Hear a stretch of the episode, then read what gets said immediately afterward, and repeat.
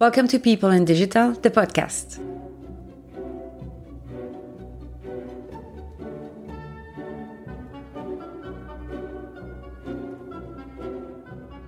My name is Amélie Behrens, Customer Experience Consultant. I help managers take actions on the digital roadmap thanks to my strong customer-centric mindset and proven methodologies developed over the last 10 years. With this podcast, discover the digital transformation reality through weekly people stories and digital revolutions. Digital inspiration is everywhere, but people rarely talk about the real struggle to make digital a success within an organization. It's not always as smooth as a framework or canvas suggests, and it requires you to be inventive, decisive, zealous, and savvy. Don't worry, it's not only an expert field. Digital is not only about technologies. It's people working together, people learning together, people changing their habits together on a very steep learning curve. You can have a positive impact and start to boost your digital journey right now. It's always a good moment to start.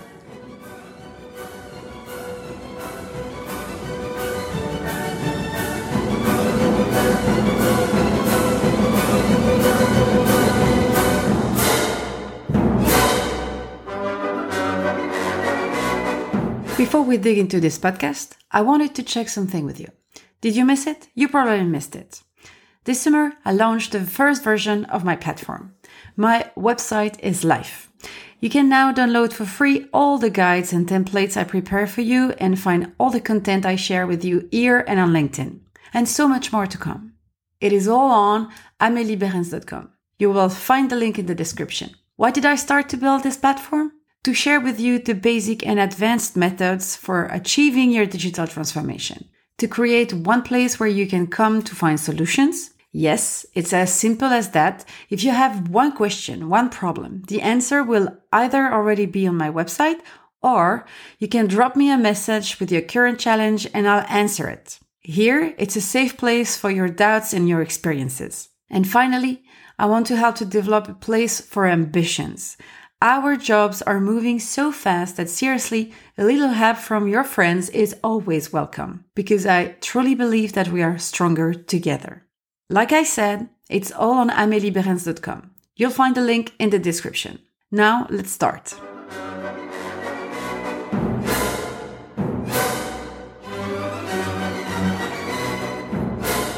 It happens to everybody. We take a break from work. Yes, it's vacation time. Sometimes it's for a few days. Sometimes you get lucky and you're gone for weeks. But the result is the same. You break a routine, you unwind, you stop watching the clock, and you forget about daily duties. Good for you. That's what breaks are for. Unplug and let it go. So it's okay if you feel a little bit stressed about going back to a more demanding routine. You know exactly what you're about to go back to, your work routine. But before that, I want to share with you my favorite part of this broken routine. The chance to step back from daily concerns at work and get some perspective. This is really helpful. It's even powerful. Don't underestimate it. It took me some years before I could return to work without feeling any stress in my belly. Not just because I want to do good work and get results and let this machine start again. But sometimes it's just that our daily life during vacations is so different than what we experience at work. I guess then it's normal to feel stressed when you go back to a very codified environment. I've been there and I know that very well. But the thing is, I also love the break effect. When I'm back from a break, that's the moment everything starts again. Things get moving and this usually comes with some thirst for new things. So this stress I'm talking about is just ruining everything. So that's why I worked out an efficient back to work routine for myself to limit stress.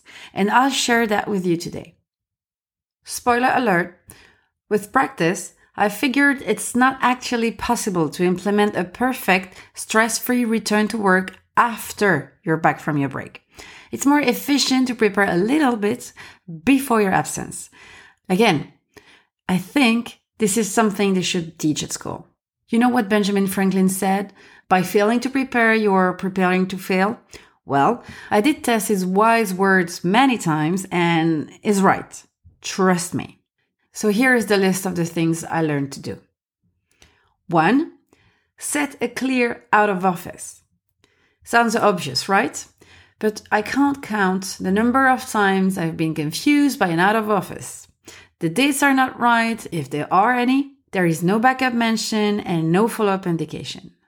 That is, my friends, an open door to get constant messages and phone calls during your break. So to avoid that, avoid setting your out of office at the last minute. And be sure people know what to do when they receive the message. All the information should be clear. Otherwise, they will call. They will call or text you.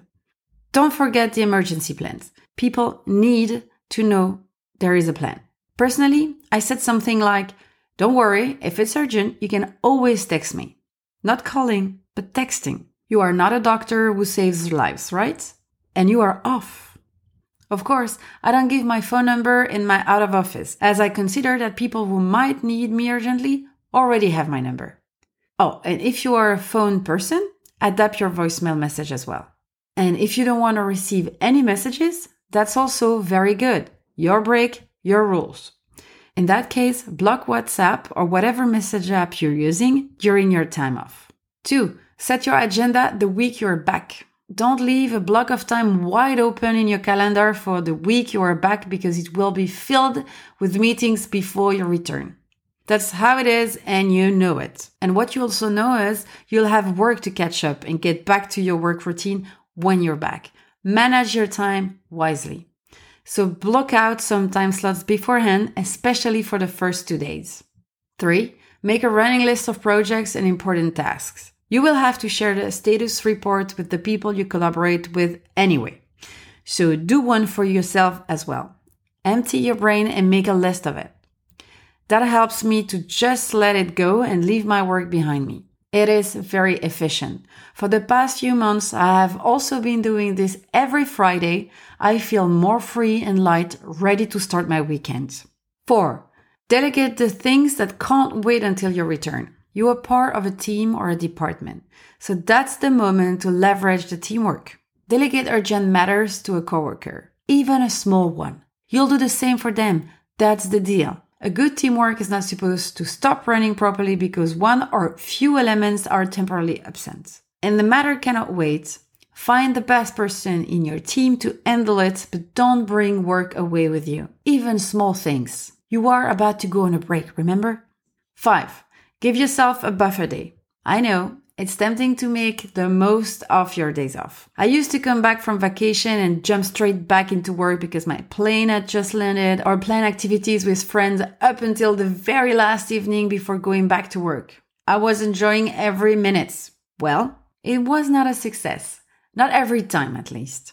And now I'm convinced everyone needs some time to get back into the groove of things. If you can, take a day to relax before heading back into work. I'm not saying checking your emails and get ready the day before. It's not what I'm saying.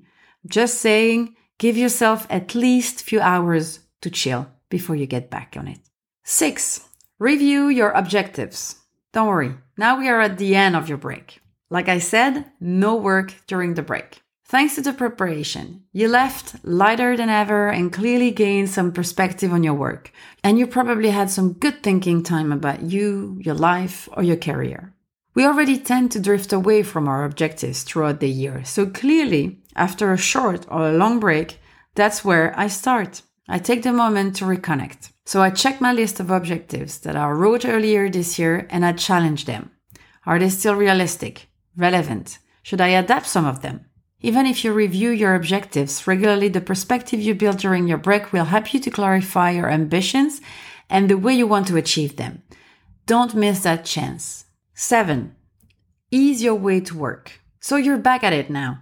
As you already planned blocked out time in your calendar, you don't have to run from meeting to meeting. These blocks are here to help you handle the workload and not get overwhelmed as soon as you're back. You are in control of your agenda. I would recommend not starting with your emails. Emails are surely important, but not the priority.